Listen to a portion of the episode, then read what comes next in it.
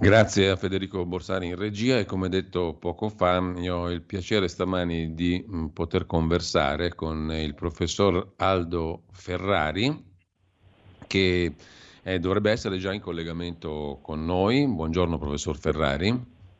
Buongiorno a voi, grazie.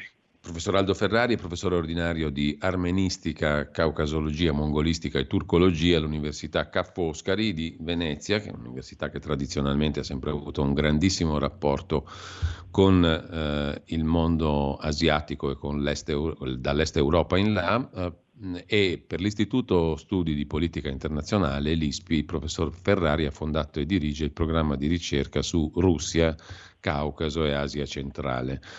Mm, mi piace anche ricordare, professore, alcuni dei suoi ultimi libri, mm, in particolare eh, dedicati all'Armenia e con un paio con la prefazione di Antonia Arslan, che è una nostra ottima amica, della quale siamo veramente orgogliosi di essere amici, l'abbiamo sentita diverse volte qui a Radio Libertà, sempre lucida e sempre molto precisa. Mm, è stata colei che ci ha fatto conoscere, credo, a moltissimi attraverso le sue opere letterarie il mondo armeno. Eh, Armenia, una cristianità di frontiera, mm, con la prefazione di Antonia Arslan eh, del 2016, edito da Il Cerchio, e subito susseguente al centenario della Metz Jägern, del grande male dello sterminio del genocidio armenio del 1915-19. Eh, Armenia perduta, un viaggio nella memoria di un popolo, sempre con prefazione di Antonia Arslan, è stato pubblicato da Salerno Editrice è un viaggio attraverso alcuni dei luoghi più suggestivi di questa cultura millenaria e, devo dire, professore, in larga parte sconosciuta, credo, a noi stessi, che ne siamo figli e, e che sono rimasti fuori dai confini della piccolissima Repubblica odierna d'Armenia. Insomma, un libro dove si parla di monti, laghi, monasteri, fortezze, città e, e che consiglio vivamente, anzi me lo sono comprato pure io e lo leggerò con gusto. Con Giusto Traina lei ha scritto anche la storia degli armeni che fa parte di quella collezione eh, di eh, libri molto agili che spiegano velocissimamente per il Mulino eh, di Bologna, edito nel 2020, diverse questioni, in questo caso appunto la storia degli armeni, così come la storia della Crimea, edito l'anno scorso sempre dal Mulino in questa collana. Ho voluto citare questi libri, professore, perché così almeno chi ci ascolta potrà poi approfondire ulteriormente rispetto alla nostra conversazione di oggi, che necessariamente non sarà troppo lunga. Però, professore, intanto io la ringrazio per essere qui con noi. Eh, dal sito armenews.com prendo alcuni spunti per iniziare la nostra conversazione. Eh, gli artisachioti, cioè gli abitanti dell'Arzak, che non esiste più, hanno chiesto protezione temporanea alla Francia, ci racconta armenews.com. L'Armenia ha affermato di aver sventato un attacco contro il governo armeno e la Russia sta ruotando le sue truppe in un Karabakh spopolato, cioè nell'Arzakh spopolato. Mentre la ministra tedesca degli esteri, Baerbock, ha annunciato che visiterà Armenia e Azerbaijan. Allora, professore, um, da dove vogliamo iniziare? Io direi forse è il caso di capire perché la questione dell'Arzak è così sottovalutata, tragicamente sottovalutata. A me viene da fare una considerazione molto superficiale, forse, professore, cioè il fatto che ho ricordato prima un suo libro che è uscito l'anno dopo il centenario del, dello sterminio del popolo armeno, del genocidio armeno, del grande male, Metz Jägern eh, ed è stato quello la matrice per la Shoah. In questi giorni siamo alle prese con la questione israel- israelo-palestinese, e però nessuno ha ricordato che mh, la Shoah ha una matrice molto chiara, che è quella del genocidio armeno per mano turca, appunto a fine 800 e poi in particolare negli anni dal 15 al 19, in corrispondenza con la Prima Guerra Mondiale. Perché secondo lei c'è questa incredibile sottovalutazione di quella che forse è la radice più profonda per tutti noi. Tra l'altro mh, mm, lei mi pare abbia proprio spiegato anche in termini molto profondi il suo, il suo amore per, per, l'Armenia, per uh, questa radice culturale, proprio in virtù della profondità di questo legame che dovrebbe essere vivo e che è trascurato da tutti. Ah, per inciso, uh, visto che siamo in rassegna stampa, segnalo oggi su Repubblica, nelle pagine di cultura, una foto bellissima lo incornicia, un pezzo di Fernando Gentilini che parla dell'incanto del Karabakh, sotto un profilo molto più letterario che altro. Professore, le lascio subito la parola. Perché ci siamo dimenticati, ci dimentichiamo e non ci importa nulla della questione armena? Ma vede, ci sono diverse ragioni. La questione armena nasce già nell'Ottocento quando molti altri popoli, incluso quello italiano, ma pensiamo a quello greco, a quello serbo, trovavano o ritrovavano l'indipendenza nazionale. Agli armeni questo non è riuscito se non per la piccola repubblica, un territorio assai ristretto rispetto all'Armenia storica, che esiste solo grazie al fatto, e questo andrebbe ricordato sempre, che nel corso dell'Ottocento l'impero russo strappò questo territorio all'impero persiano e in parte a quello ottomano. Tutto il resto rimasto all'interno di quest'ultimo, all'interno dell'impero ottomano, non ha conosciuto nessuna forma di indipendenza, ma piuttosto la tragedia del genocidio a partire dal 1915. Perché questo è potuto avvenire? Ecco, mm. eh, potrebbe sembrare un po' banale, ma eh, agli armeni è mancata e continua a mancare eh, qualcosa che è difficile da definire scientificamente. Manca la fortuna, cioè le aspirazioni armene eh, si sono sempre svolte dall'Ottocento ad oggi in un contesto politico internazionale poco favorevole. In sostanza, eh, schiacciati da attori statali più grandi, la Persia, la Turchia, la Russia, agli armeni non è mai riuscito di eh, ottenere ciò che altri popoli meno antichi, meno prestigiosi culturalmente hanno invece conseguito perché questa fortunata mh, coincidenza di situazioni è stata propizia. Lo vediamo ancora oggi. Eh, il silenzio che riguarda eh, il Nagorno-Karabakh o Artsakh, come si dice in Armenia, sì. può essere visto, se vogliamo, in una maniera un po' sbrigativa come distrazione da parte di un mondo che ha tanti altri guai, la guerra russo-ucraina, quella più recente ma successiva alla tragedia dell'Artsakh eh, tra israeliani e palestinesi. Ma in realtà c'è anche qualcosa di più strutturale. Eh, L'Armenia ha forze molto limitate, una popolazione ristretta, attualmente un piccolo territorio e eh, va anche detto questo, negli ultimi anni eh, ha perso sempre più il suo unico protettore, vale a dire la Russia. Eh, sì. La Russia che dall'Ottocento ad oggi aveva più per i propri interessi imperiali che per vero e proprio amore per gli armeni, ma in politica di amore ce n'è poco, conta sì. la coincidenza di interessi sostanzialmente. Ora questa sembra stia venendo meno e l'Armenia è sostanzialmente sola, al di là della simpatia che può attrarre in alcuni paesi verso alcune minoranze consapevoli della tragedia di questo popolo, della sua ricchezza culturale, ma si trova come sempre, perlomeno come avviene già da tanto tempo, in una situazione geopolitica assolutamente sfavorevole e ne risente evidentemente le conseguenze. Ecco, ciò che colpisce, professor Ferrari, è che stiamo parlando, nel caso dell'Artsakh o Nagorno-Karabakh, di 120.000 persone, più o meno, che per dieci mesi sono state prese per fame, con la chiusura del corridoio di Lachin, che era l'unica via di collegamento con l'Armenia, in territorio extra a zero. L'Artsakh è una, è una, piccola isola di armeni dentro l'Azerbaigian, no? sostanzialmente. Era collegato con questo 70 km di strada con l'Armenia. Dieci mesi di fame, dove io ho sentito raccontare alcune di queste persone che sono dovute scappare dall'Arzak, mancava tutto, mancava la farina, mancavano i beni essenziali per i bambini, il latte in polvere, mm, il pane a un certo punto è scarseggiato, il, il carburante non c'era più e quindi queste 120.000 persone se ne sono dovute andare a piedi in maniera ottocentesca, no? non si sa neanche quanti sono morti perché c'è stata una copertura mediatica totalmente assente. E la cosa che mi sconvolge, professore, è che questo sia accaduto nel 2023, cioè nel silenzio più totale, in un'epoca nella quale abbiamo tweet, Instagram, su qualsiasi cosa, immagini e filmati su tutto, su questo non c'è stato niente sostanzialmente. Io non so se lei ha potuto documentarsi sull'esodo di questi 120.000 armeni dall'Arzak verso, la, verso l'Armenia.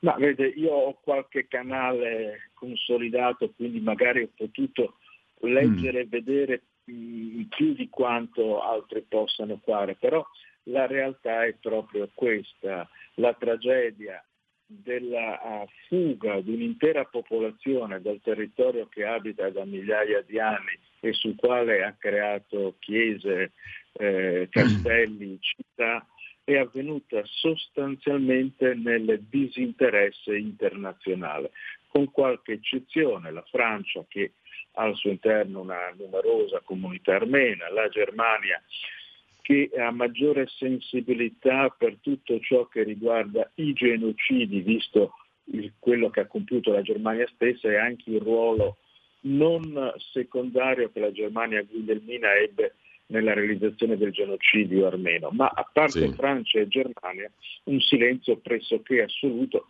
e mi sia consentito dirlo sinceramente, apertamente, un silenzio particolarmente grave in Italia. L'Italia è stata completamente silente riguardo a quello che avveniva e questo non casualmente. In Italia la comunità armena è piuttosto piccola ma è attiva, eh, mm. c'è una persona famosa in, tutta, in, tutto il nostro paese come Antonio Slane che ne ha parlato e riparlato, ma c'è un contesto politico che a causa di aperti, espliciti interessi economici, l'Italia riceve gran parte del suo fabbisogno sì. energetico dall'Azerbaijan, ha completamente taciuto, non ha compiuto nessuna dichiarazione, nessuna forma di interesse. Questo va detto onestamente, non fa certo onore al nostro Paese. Eh, tra l'altro eh, il governo italiano, anche quello attuale, eh, continua a commerciare armi eh, in direzione Azerbaijan, no? fornisce armi a un esercito che eh, le ha usate contro gli armeni dell'Arzak e questo è vietato da una legge, sarebbe vietato da una legge, la 185 del 90. Ce l'ha ricordato su questi microfoni anche Renato Farina, che ha presentato un esposto in procura a Roma, che non ha avuto alcun seguito. Tra l'altro lo ha presentato per una parte politica a lui vicina, visto che Farina, oltre che giornalista, è stato anche deputato di Forza Italia e questo va a suo merito. Però il silenzio tragico del governo su questo è tutto davanti ai nostri occhi. Noi continuiamo a commerciare gas e armi, che è la cosa ancora più grave, forse professore, con l'Azerbaigian che stermina gli armeni, giusto? La metto un po' brutale, però è così. È un po' brutale, eh, forse non li stermina perché la violenza dell'attacco è stata grande, ma poi la popolazione è fuggita senza incontrare eh, difficoltà, anzi gli azeri sono ben felici di essersi liberati di questa sì. ingombrante eh, presenza. Quindi, mh, mm, come posso dire, il nostro Paese non interviene, non parla a favore dei diritti culturali, civili, eh, in particolare a quelli di avere almeno un'autonomia che era garantita loro già in epoca sovietica, sia pure all'interno dell'Azerbaijan, per di più eh, commercia in gas e petrolio con un governo e questo andrebbe detto, ridetto, perché francamente il silenzio sul fatto che l'Azerbaigian sia un governo duramente dittatoriale agli ultimi posti in tutte le classifiche di libertà politica e di, spre- e di espressione andrebbe detto, non ogni volta che arriva uh, un mm. rappresentante dell'Azerbaigian o vanno i nostri ministri in Azerbaigian, sì. lì si tratta come se fossero un paese assolutamente rispettabile. Non è affatto così è una dura famiglia, eh, dittatura il cui attuale presidente è il figlio del presidente precedente che era tra l'altro segretario generale del Partito Comunista dell'Azerbaigian in epoca sì. sovietica, nonché capo del KGB. Tutte queste cose andrebbero perlomeno tenute presenti e non avviene assolutamente. Poi mi permetto di dire anche sì. un'altra cosa che riguarda il futuro di ciò che resta del Karabakh o Artsakh armeno. Vale a dire l'Azerbaigian ha compiuto di già eh, in una regione storicamente armena, in Nakhchivan, che come il Karabakh venne attribuito all'Azerbaigian negli anni 20 del Novecento dall'Unione Sovietica, un vero e proprio genocidio culturale, distruggendo totalmente il patrimonio armeno uh, artistico in questa regione. Gli armeni erano già andati via precedentemente, non c'è stato un massacro fisico ma un genocidio culturale sì. A questo sì. proposito segnalo l'uscita imminente di un volume che ho curato insieme ad Antonio Aslan che si intitola proprio uh, Un genocidio del nostro tempo, la distruzione eh, del patrimonio armeno in Nakhichevan, edito da Guerini e Associati, che uscirà in questi giorni, credo il 15 dovrebbe essere, 15 novembre dovrebbe essere in libreria. Bene, le 89 chiese armene di questa regione, eh, le migliaia di croci armene, Khachkar eh, e numerosi altri monumenti artistici di questo popolo sono stati cancellati completamente. Le fotografie aeree non riescono neanche più a trovare i siti in cui si trovavano uh, questi monumenti e questo è avvenuto negli ultimi anni, negli ultimi vent'anni di fronte a una comunità internazionale completamente assente. E allora naturalmente c'è la brutalità, l'incultura sì. dell'Azerbaigian, ma c'è anche il disinteresse colpevole della comunità internazionale a partire dal nostro paese. Professor Ferrari, eh, ci può spiegare perché l'Artsakh o Nagorno-Karabakh in lingua azero-turca eh, è così importante? Che cos'è? Cosa rappresenta per gli armeni? Perché io ho sentito le parole accorate di questi cittadini che sono stati costretti ad andarsene, ma lì era un luogo dell'anima, mi viene da dire, no? Cioè è un luogo molto importante per la storia, per la spiritualità, per la cultura armena, per le radici armene. Come è finito quell'enclave eh, circondata, diciamo, lei l'ha accennato prima sommariamente, ma le chiedo di approfondire un pochino questo, com'è che, che, che nasce questa enclave circondata da un territorio completamente estraneo? Mm? Eh, e seconda cosa, abbiamo visto la passeggiata trionfale del presidente dell'Azerbaigian Aliyev insieme all'alleato turco Erdogan. A me è venuto in mente subito, e poi qualcuno l'ha fatto notare, che i soldati dell'Azerbaigian avevano sulle divise una mostrina cucita dove c'era la foto degli sterminatori, quelli sì, eh, del genocidio del 1915-19, con una scritta armeno fuggi fuggi, che tanto poi anche solo per stanchezza ti prendiamo, no? Come a dire che stiamo facendo adesso, stiamo concludendo adesso quello che avevamo fatto nel 1915-19. È terribile questa cosa qua.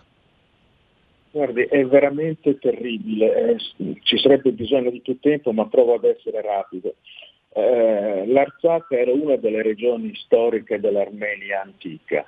Nel corso dei millenni è stato chiaramente soggetto a una storia complicata, eh, è rimasto oh, comunque a maggioranza armena e ha avuto per secoli, soprattutto nel 600 nel 700, un ruolo importantissimo perché era l'unico territorio nel quale si era conservata parte dell'aristocrazia armena, parte della capacità militare che questo popolo altrove aveva perduto nel corso dei secoli e ha tentato nel 600 e nel 700, in collaborazione con la Russia, di liberarsi dal dominio di persiani e ottomani e anche di tentare una riscossa nazionale eh, che non è riuscita e che permette di vedere eh, Nagorno-Karabakh o Artsakh come una sorta di Prussia o di Piemonte che ha fallito, che non è riuscito a compiere ciò che il Piemonte ha fatto per l'Italia la Prussia per sì. la Germania. È inoltre un luogo di straordinaria bellezza eh, paesaggistica e ricco di straordinari eh, monumenti artistici, in particolare bellissimi eh, monasteri. Eh, quel, la, il secondo aspetto, quello terribile, l'incontro tra i due presidenti turchi, sì. avvenuto proprio nella regione di Nakhichevan, anticamente armena, quella dove è stata annientata l'intera presenza culturale armena negli ultimi decenni, ha fatto esplicitamente riferimento all'imposizione all'Armenia di cedere il corridoio di San Gesuro, di Nagri, per collegare il Karabakh a Nakhichevan, dal quale geograficamente sono separati, benché Nakhichevan faccia parte del, eh, dell'Azerbaigian, e quindi creare un legame diretto, completo tra Turchia e Azerbaigian, tagliando fuori l'Armenia dall'Iran. Questa chiaramente per l'Armenia sarebbe una prospettiva assolutamente negativa, assolutamente mm. da evitare, ma purtroppo c'è qualcosa di più importante che non viene mai menzionato Nella sua propaganda l'Azerbaigian rivendica come parte del proprio territorio nazionale tutta la Repubblica d'Armenia, che sempre più spesso eh. viene chiamato Azerbaigian occidentale. Questo, ecco, que- uh, questo, que- questo, cosa ci lascia pre- presagire, professore? Che la prossima tappa, nonostante si sia vociferato in questi giorni di accordi, a novembre ci troviamo, no? hanno detto i due capi di Stato, armeno e, Aze- e, e, mm, e il, premier armeno e quello dell'Azerbaigian, il presidente dell'Azerbaigian, nonostante questo, eh, il pericolo vero, secondo lei, è quello che l'Azerbaigian si mangi anche l'Armenia, dopo essersi mangiato l'Arzak? Guardi, eh, come posso dire, eh, a mio giudizio il rischio esiste. La sproporzione delle forze tra l'Azerbaigian ricco di gas e di petrolio e appoggiato da uno Stato potentissimo come la Turchia, erede dello Stato che ha compiuto il genocidio nel 1915 e non l'ha mai riconosciuto, mm, sì. la sproporzione di forze è enorme l'attenzione internazionale è rivolta altrove. E altrove, cioè, come nel 15, eh, come nel 1915, lì c'era una guerra mondiale, adesso non ci siamo ancora. Due importantissime. Però...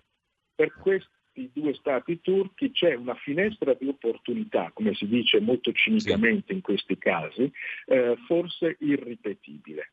Eh, questo non vuol dire che eh, si andrà a questa azione definitiva perché porterebbe alla scomparsa dello Stato armeno come tale, ma il rischio esiste, soprattutto se la comunità internazionale continuerà a non uh, agire neanche verbalmente, perché al di là appunto, ripeto, pensiamo soltanto all'Unione Europea, soltanto Francia e Germania hanno parlato, ma l'Unione Europea come insieme non ha fatto nulla. Gli Stati Uniti hanno ha sostanzialmente invitato l'Azerbaigian a prudenza, ma non è stata compiuta un'azione forte e chiara nei confronti di Baku dicendo che se provasse a invadere l'Armenia avrebbe trattata come è stata trattata la Russia che ha invaso l'Ucraina.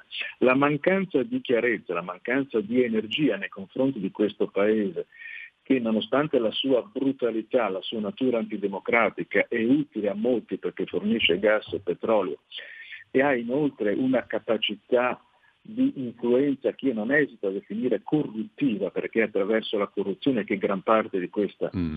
influenza si esercita. Ecco, se la comunità internazionale non avrà la volontà, la forza di eh, parlare chiaramente alla dirigenza di Baku, c'è il rischio che non solo venga ricavato un corridoio tra Azerbaigian e Turchia per collegare questi due paesi, ma addirittura che sia mm. minacciata la stessa sopravvivenza della Repubblica di Armenia. È una uh, possibilità che io spero fortemente non si verifichi, ma che in nessun modo si può escludere, dato l'atteggiamento di Turchia e Azerbaigian, data la debolezza dell'Armenia, che poi mi si è permesso dire anche questo, Ampassan mm. è governato, era poco responsabile da diversi anni, e dato anche il sostanziale disinteresse mm. della comunità internazionale. Ecco, se uno guarda la cartina grossolanamente, professore, vede che l'Armenia a nord confina con la Georgia, sostanzialmente poi c'è la Russia, no? ancora più su. Um, dall'altra parte c'è la Turchia, l'Azerbaigian e a sud l'Iran. Ecco, il fattore Iran, che ruolo riveste per eh, l'Armenia in questa fase, in questo momento?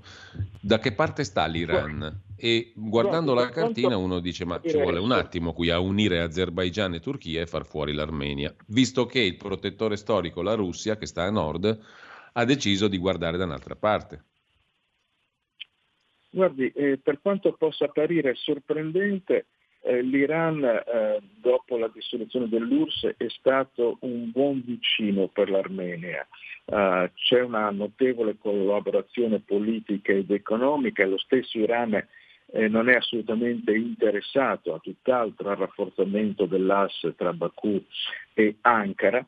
Ha persino aperto un consolato nell'Armenia meridionale proprio a protezione di questo territorio protezione simbolica, non certo militare, di questo territorio dalla possibile invasione dell'Azerbaigian, ma mh, naturalmente bisogna tenere presente alcune cose. L'Iran da, cer- da, un certo punto di vista è una sorta di paria della uh, comunità internazionale. Mm. Inoltre ha al suo interno un grosso problema perché eh, una parte consistente della popolazione dell'Iran, quella settentrionale, è proprio eh, azera, cioè parla la stessa lingua eh, dei turchi dell'Azerbaigian e c'è quindi una simpatia da parte di questa popolazione azera dell'Iran nei confronti dell'Azerbaigian indipendente. Quindi Teheran deve essere piuttosto cauta nel eh, proteggere tra virgolette l'Armenia. Poi più che proteggere l'Armenia protegge i propri interessi strategici, ma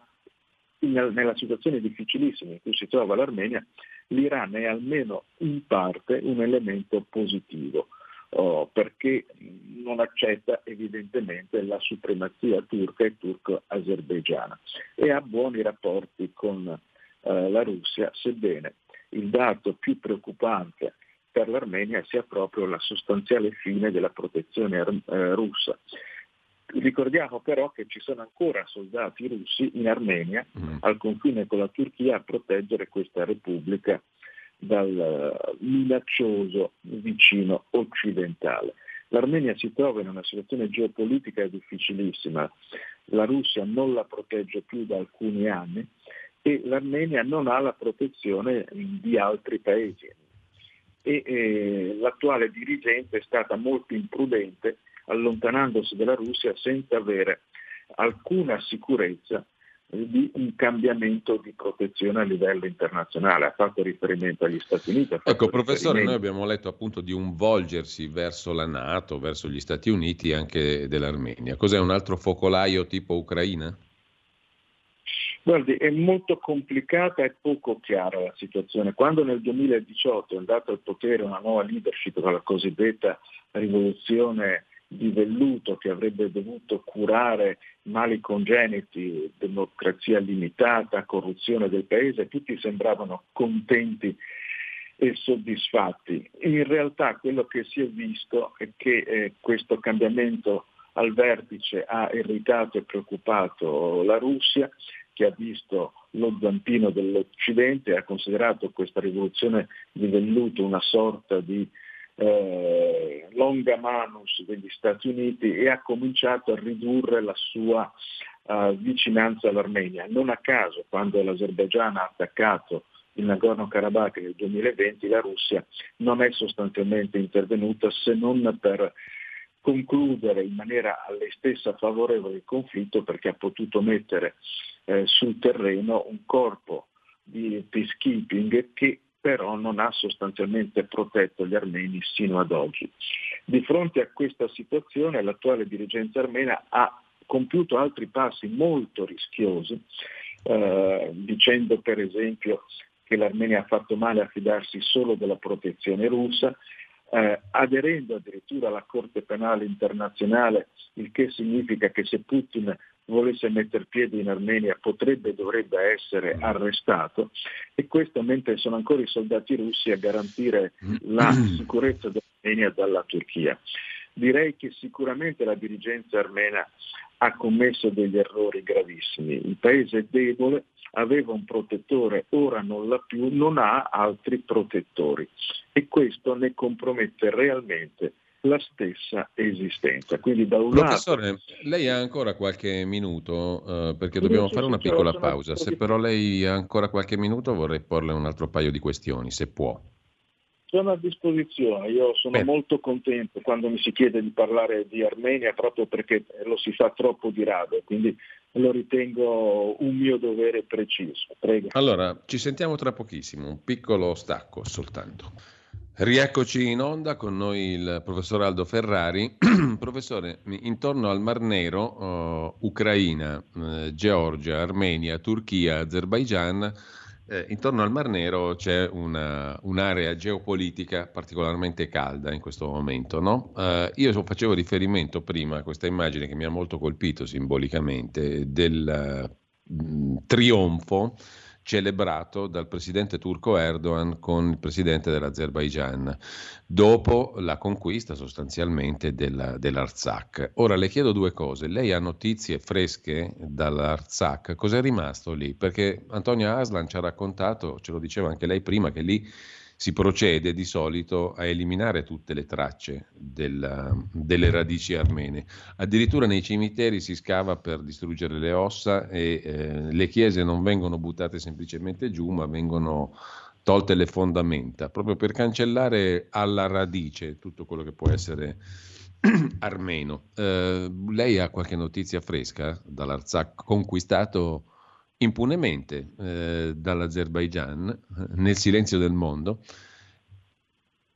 Guardi, mm, conquistato sì, ma bisogna tenere presente eh, una cosa della quale purtroppo gli armeni hanno tenuto poca considerazione nei decenni passati. Dal punto di vista del diritto internazionale, eh, Nagorno-Karabakh faceva parte dell'Azerbaigian. Sì, Quindi sì, sì, per, eh, per, tutti coloro che seguono eh, il diritto internazionale come se fosse eh, una legge divina, anche se poi spesso mm. viene interpretato a vantaggio di alcuni stati e non di altri, facendo eccezioni in alcuni casi e non di altri, il diritto internazionale è soddisfatto. Un territorio oh, separatista, come si dice spesso, sì, non considerando sì. la forte volontà di non essere parte di un paese ostile come l'Azerbaigian da parte armena, il diritto internazionale è stato soddisfatto. Quindi parlare di conquista forse in termini tecnici non è corretto, ma certo. di occupazione o comunque espulsione della comunità eh, nazionale che da millenni abita lì, questo è avvenuto.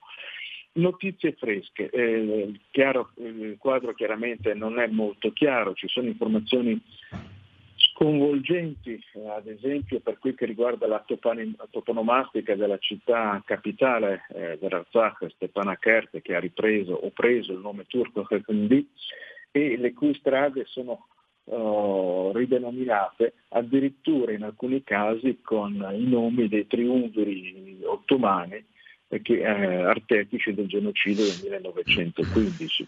La distruzione eh, della, eh, dell'imponente patrimonio architettonico, artistico armeno sembrerebbe agli inizi, ma è un'opera che proprio per la grande quantità di materiale presente sul terreno richiederà molto tempo. È probabile, ma andrà verificato se ce ne sarà modo, che a differenza di quanto è avvenuto nella Khicevana, dove le chiese armene sono state proprio polverizzate e non esiste più nulla, nel Karabakh eh, dovrebbe avvenire qualcosa di forse meno devastante ma altrettanto grave. Vale a dire è probabile che i monasteri non verranno più considerati armeni ma albani, facendo riferimento a una popolazione eh, pre-azera cristiana che abitava vicino al Karabakh, in mm. parte anche nel Karabakh, poi è stata armenizzata uh, ormai più di un millennio fa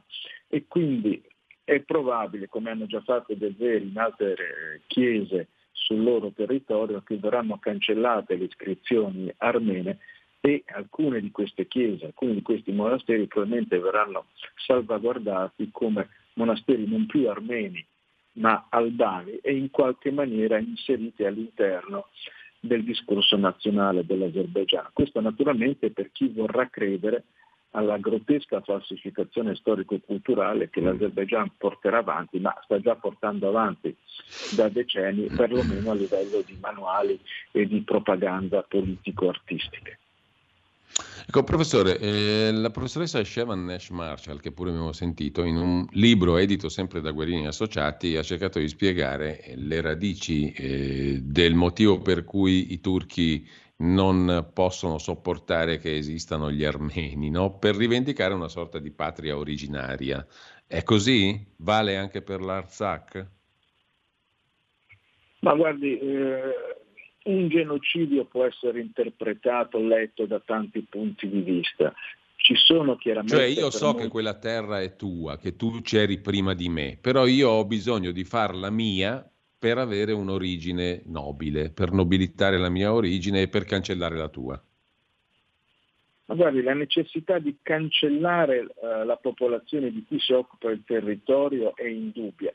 Non sono così convinto che in ogni atto espansivo o genocidario turco ci sia dietro un disegno panturco, una ricerca mitica mm. delle origini. Per alcuni sì. è sicuramente così, per alcuni autori, per sì. alcuni politici, ma ci sono anche altri moventi, per esempio il genocidio armeno è stato motivato anche dall'interesse economico, gli armeni erano benestanti, avevano grandi proprietà immobiliari, la uh, loro espulsione, il loro sterminio ha arricchito una parte della popolazione turca.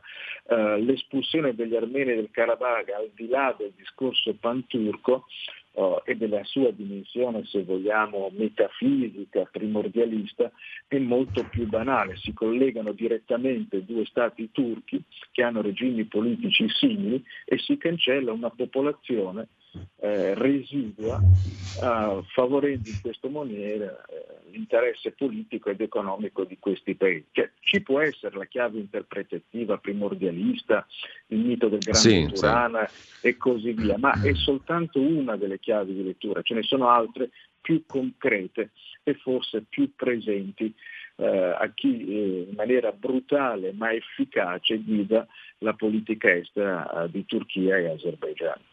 Ecco, quali sono allora gli obiettivi immediati dal suo punto di vista, professore di Turchia e Azerbaigian? Da questo punto di vista più pratico e pragmatico di cui parlava adesso, professore. Perché da una parte uno vede la Turchia protagonista assoluta in questa fase, no? Adesso Erdogan è un dittatore, mm, la Turchia è retta con pugno di ferro, è stata reislamizzata, tutto quello che vogliamo, però da un punto di vista politico è diventata sicuramente un attore molto più forte di prima negli ultimi tempi.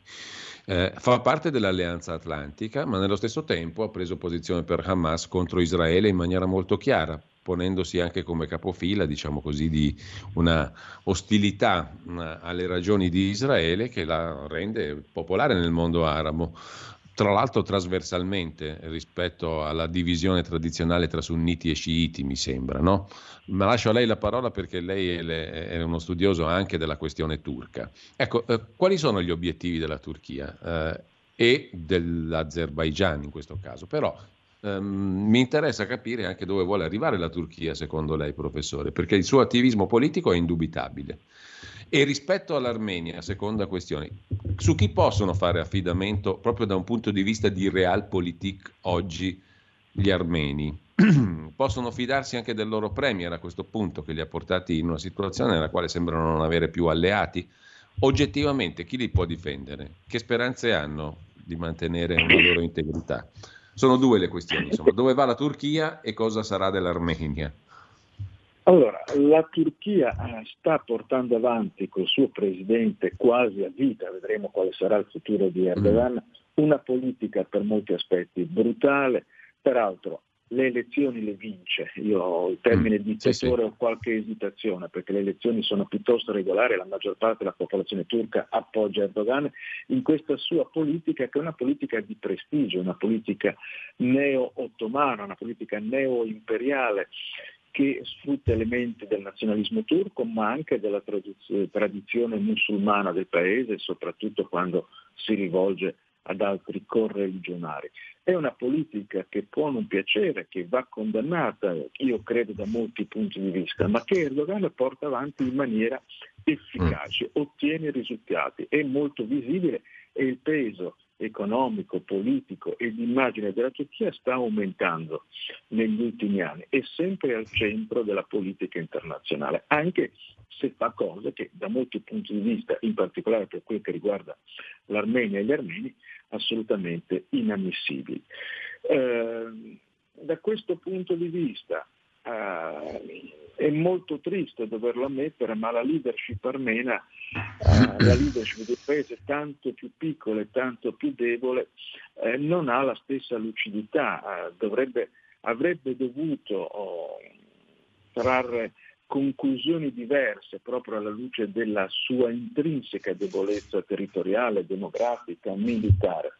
Adesso, come dicevo prima, essersi allontanata dalla Russia o aver fatto allontanare la Russia dal tradizionale ruolo di protettore dell'Armenia pone questo paese in una situazione difficilissima. Eh, concretamente l'Armenia non ha sul suo territorio altre forze che non siano quelle russe, cioè di un paese col quale sostanzialmente sta rompendo sì. le antiche relazioni. Si appoggia, spera nella Ecco, e perché Putin eh, ha voltato lo sguardo da un'altra parte, ha mollato l'Armenia? Banalmente, terra a terra, professore? Guardi, molto terra a terra. A Putin l'idea che eh, Pashinyan sia andato al potere con una rivoluzione dal basso, con un movimento di piazza, non piace. È proprio la mm. negazione della visione che Putin ha del potere, come potere autoritario che non Insomma, ci ha visto un'Ucraina, per dirla brutalmente e in maniera errata, diciamo. Un po' non del tutto preciso, ma ha visto qualcosa del genere. E ha smesso di proteggere anche perché poi alcune mosse, per esempio i ministri scelti da Pasciniana erano tutti eh, sì. chiaramente eh, filo occidentali, molto spesso educati in Europa e così. Ha visto questo paese come in corso di fuoriuscita della sua orbita. Sì, Peraltro Putin, che anche lui può essere condannato a molti punti di vista, ma normalmente ha avuto grande lucidità politica, come ha sbagliato in Ucraina, a mio giudizio sta sbagliando anche l'Armenia, perché perdere l'Armenia, ormai la Russia l'ha sostanzialmente persa, in nessun modo rafforza le posizioni di Mosca nel Caucaso meridionale e sulla scena politica post-sovietica in generale. Quindi direi che Armenia e Russia perdono entrambe e gravemente da questo allontanamento, con una differenza sostanziale. Mm-hmm. Per la Russia è una perdita, ma non rischia certo o di scomparire. Per l'Armenia è una perdita che mette però il paese in una situazione di rischio altissimo. E ripeto quello che dicevo prima, la, la speranza dell'Armenia è una maggiore chiarezza da parte della comunità internazionale, l'Occidente ma non solo, anche la Cina, l'India, che in qualche maniera si facciano garanti della uh, necessità di sopravvivenza di questo paese. Ha bisogno di una protezione internazionale di fronte a due vicini enormemente più forti, brutali, ma anche eh, più lucidi politicamente come sono la Turchia e l'Azerbaigian. Ecco, eh, per chiudere, professore, eh, la Cina e gli Stati Uniti hanno un ruolo in questo, in questo scenario? La Russia e la Cina sono ormai le due superpotenze globali. Eh, un ruolo ce l'hanno, ma sicuramente non è l'Armenia al centro delle loro preoccupazioni. Mm. Eh, gli Stati Uniti diciamo, sono, sono, lontanissimi da questo, da questo punto di vista, non hanno secondo lei un ruolo in, questa, in questo momento. Però una grossa armena al loro interno che si fa sentire, gli Stati Uniti parlano, dicono qualcosa ma non si deve dimenticare la non casuale coincidenza eh, dell'invasione del, dell'Arzakh, del Nagorno-Karabakh da parte azera proprio nei giorni, esattamente i giorni, in cui eh, il premier Pashinyan aveva sciaguratamente impostato manovre mm. congiunte armeno-statunitensi e sì. proprio in quei giorni eh, di queste sconsiderate manovre che hanno profondamente irritato una Russia già irritata nei confronti di Pashinyan, non è certo un caso che proprio in quei giorni l'Azerbaigian abbia attaccato l'Artsakh. E di questo il leader Pashinyan ha, secondo me, una gravissima responsabilità, perché in politica non contano gli obiettivi, ma conta il conseguimento degli obiettivi. Se in astratto possiamo dire che sarebbe bello che l'Armenia entrasse nell'Unione Europea e nella Nato, in pratica commettere errori così gravi rischia proprio di mettere fine all'esistenza dello Stato armeno. Professore, eh, io la ringrazio per questa conversazione, non le rubo altro tempo, eh, io ricordo che eh, lei dirige per eh, l'Istituto di Studi di Politica Internazionale il programma di ricerca su Russia, Caucaso e Asia centrale e mi verrebbe da chiudere questa conversazione facendole una domanda su questa zona che sta diventando centralissima del Caucaso, appunto dell'Asia centrale. La politica, il baricentro della politica si è spostato sempre più verso est, no? Eh, e, mh, è un focolaio, secondo lei, dal quale potrà divampare qualcosa di più pericoloso, esattamente come cento e passa anni fa? Guardi, il rischio esiste, gli equilibri politici internazionali si stanno rapidamente modificando e come vediamo in Ucraina, anche in Israele, tra Israele e Palestina, laddove rimangono questioni aperte, prima o poi esplodono. Uh, se le situazioni rischiose, delicate, controverse della politica internazionale come sono state per decenni, decenni per esempio il Nagorno-Karabakh o il rapporto israelo-palestinese non trovano una soluzione, arriva il momento in cui esplodono.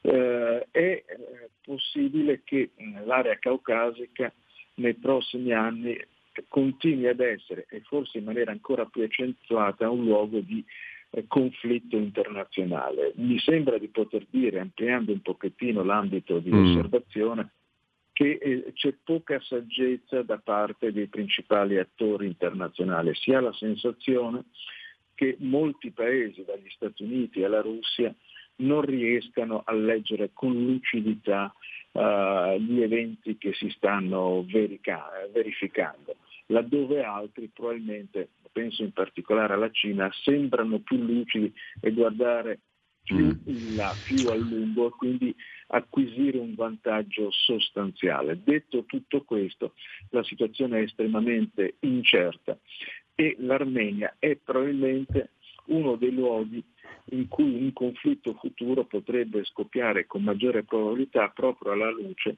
dei tanti problemi ancora aperti e dell'assoluta debolezza di questo paese e della mancanza di protezione. Ma esiste, davvero... professore, secondo lei anche un lato che riguarda la guerra di civiltà, per chiamarla così un po' impropriamente, cioè il fatto che comunque l'Armenia ha a che fare con le nostre profonde radici, lo dicevo prima, no? eh, cristiane cristiane occidentali nel senso più profondo del termine. C'è anche questo aspetto? C'è una guerra di civiltà in corso da questo punto di vista? Guardi, in parte sì e in parte no. L'Armenia è un paese cristiano, Turchia e Azerbaijan sono paesi musulmani, ma soprattutto l'Azerbaijan è estremamente laico come paese. Mm. Eh, io tra Armenia e Azerbaijan vedo essenzialmente una guerra territoriale per il possesso di sì, una regione sì. e forse non solo di una regione se il conflitto si estenderà alla stessa Armenia. Armenia. Esiste chiaramente una differenza eh, sostanziale tra i due paesi e le due culture, però lei mi sembra un po' ottimista riguardo al considerare attive le nostre radici cristiane. Insomma, quello che sta avvenendo in Armenia avviene nella indifferenza più totale.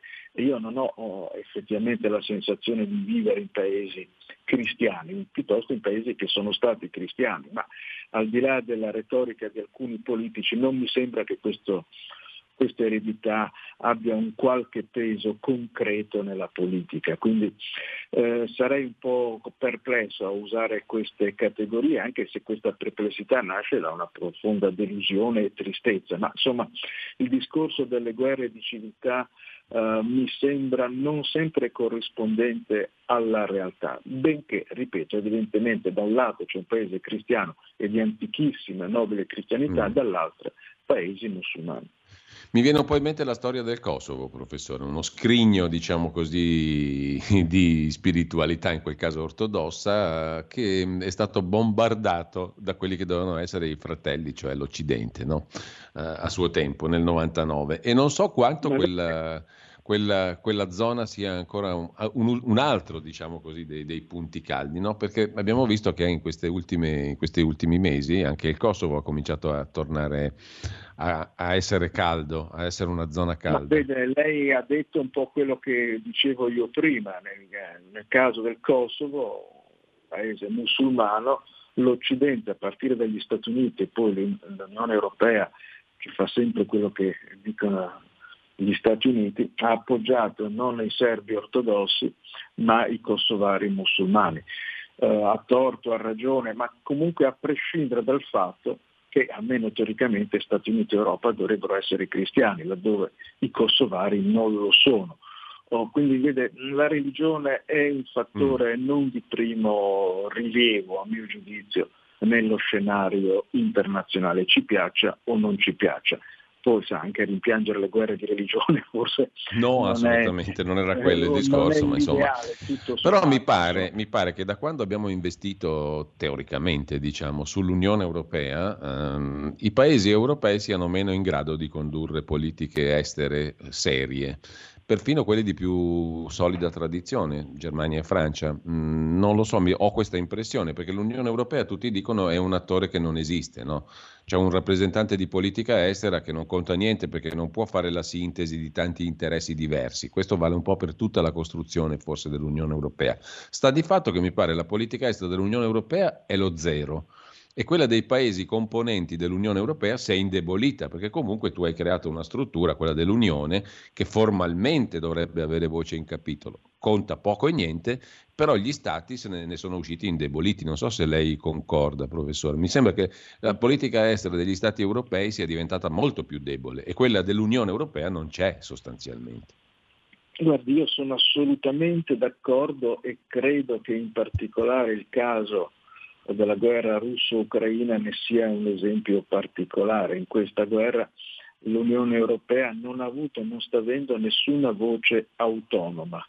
Eh, semplicemente ha riconfermato la propria appartenenza al campo occidentale, la propria lealtà alla Nato ma eh, senza avere in questa vicenda una voce autonoma, né a livello di singoli paesi né tantomeno come Unione Europea. Un'Unione Europea che si appiattisca come sta avvenendo completamente sulle posizioni statunitensi non è un'Unione Europea autonoma, non è un'Unione Europea che faccia gli interessi e segua le idealità europee. È in una situazione di sostanziale vassallaggio dagli Stati Uniti ed è un vassallaggio crescente e a me dispiace dire che anche l'Italia che in passato aveva una linea politica estera in qualche misura autonoma e con qualche linea eh, secondo me valide, eh, si è completamente privata di autonomia e si è completamente appiattita su una linea politica che nasce uh, d'oltreoceano sulla base di interessi che solo parzialmente, con, con, parzialmente coincidono con quelli europei, ma questa naturalmente è una mia personalissima opinione. Beh, eh, quello che colpisce, professore, poi ci salutiamo veramente, è che mh, le politiche estere di stati che avevano una tradizione anche lunga avrebbero potuto arricchire il panorama europeo e invece sembrano essere sopraffatte dall'ipocrisia e dall'ortodossia, quella più bieca, quella più bassa, quella che non serve diciamo, a costruire una politica vera, quella che serve a rispondere a parole d'ordine eh, che in realtà coprono un sostanziale vassallaggio, come diceva lei, o comunque un'assenza di politica vera. Cioè il punto di vista francese, italiano, tedesco poteva essere un punto di vista che arricchisce una visione comune. È diventato invece un qualcosa che non conta niente, come no, così come non conta niente ciò che non c'è, cioè una politica estera a livello di unione. Questo mi sembra un, un risultato paradossale per quella che era una nobilissima idea, quella dell'Europa. È esattamente così. Vede, la differenza, lei ha citato Francia e Italia, la differenza può essere questa. L'Italia non finge neanche di avere idee proprie e una visione propria. Macron ogni tanto crede di essere De mm. Gaulle, fa delle sparate e poi la sera stessa è costretto a dire che le proprie parole sono state male interpretate, viene richiamato all'ordine. La realtà è che l'Unione Europea, che sino a non molti anni fa aveva ancora una capacità politica non l'ha più. Dico alcuni anni fa, nel 2008 per esempio, mm. quando gli Stati Uniti cercarono di far entrare nella Nato la Georgia e l'Ucraina, Francia, Germania e Italia, sapendo che questo avrebbe portato al conflitto con la Russia, ebbero la forza di dire no, Adesso questa forza non c'è più, qualsiasi indicazione arrivi da Washington, per quanto irrazionale, viene recepita immediatamente anche dai paesi principali dell'Unione Europea. E questo a mio giudizio è un male in sé, sia perché l'Unione Europea e i suoi paesi mostrano di non avere autonomia, sia perché spesso le indicazioni che vengono da Washington sono o sbagliate o perlomeno corrispondono agli interessi eh, degli Stati Uniti e non a quelli europei.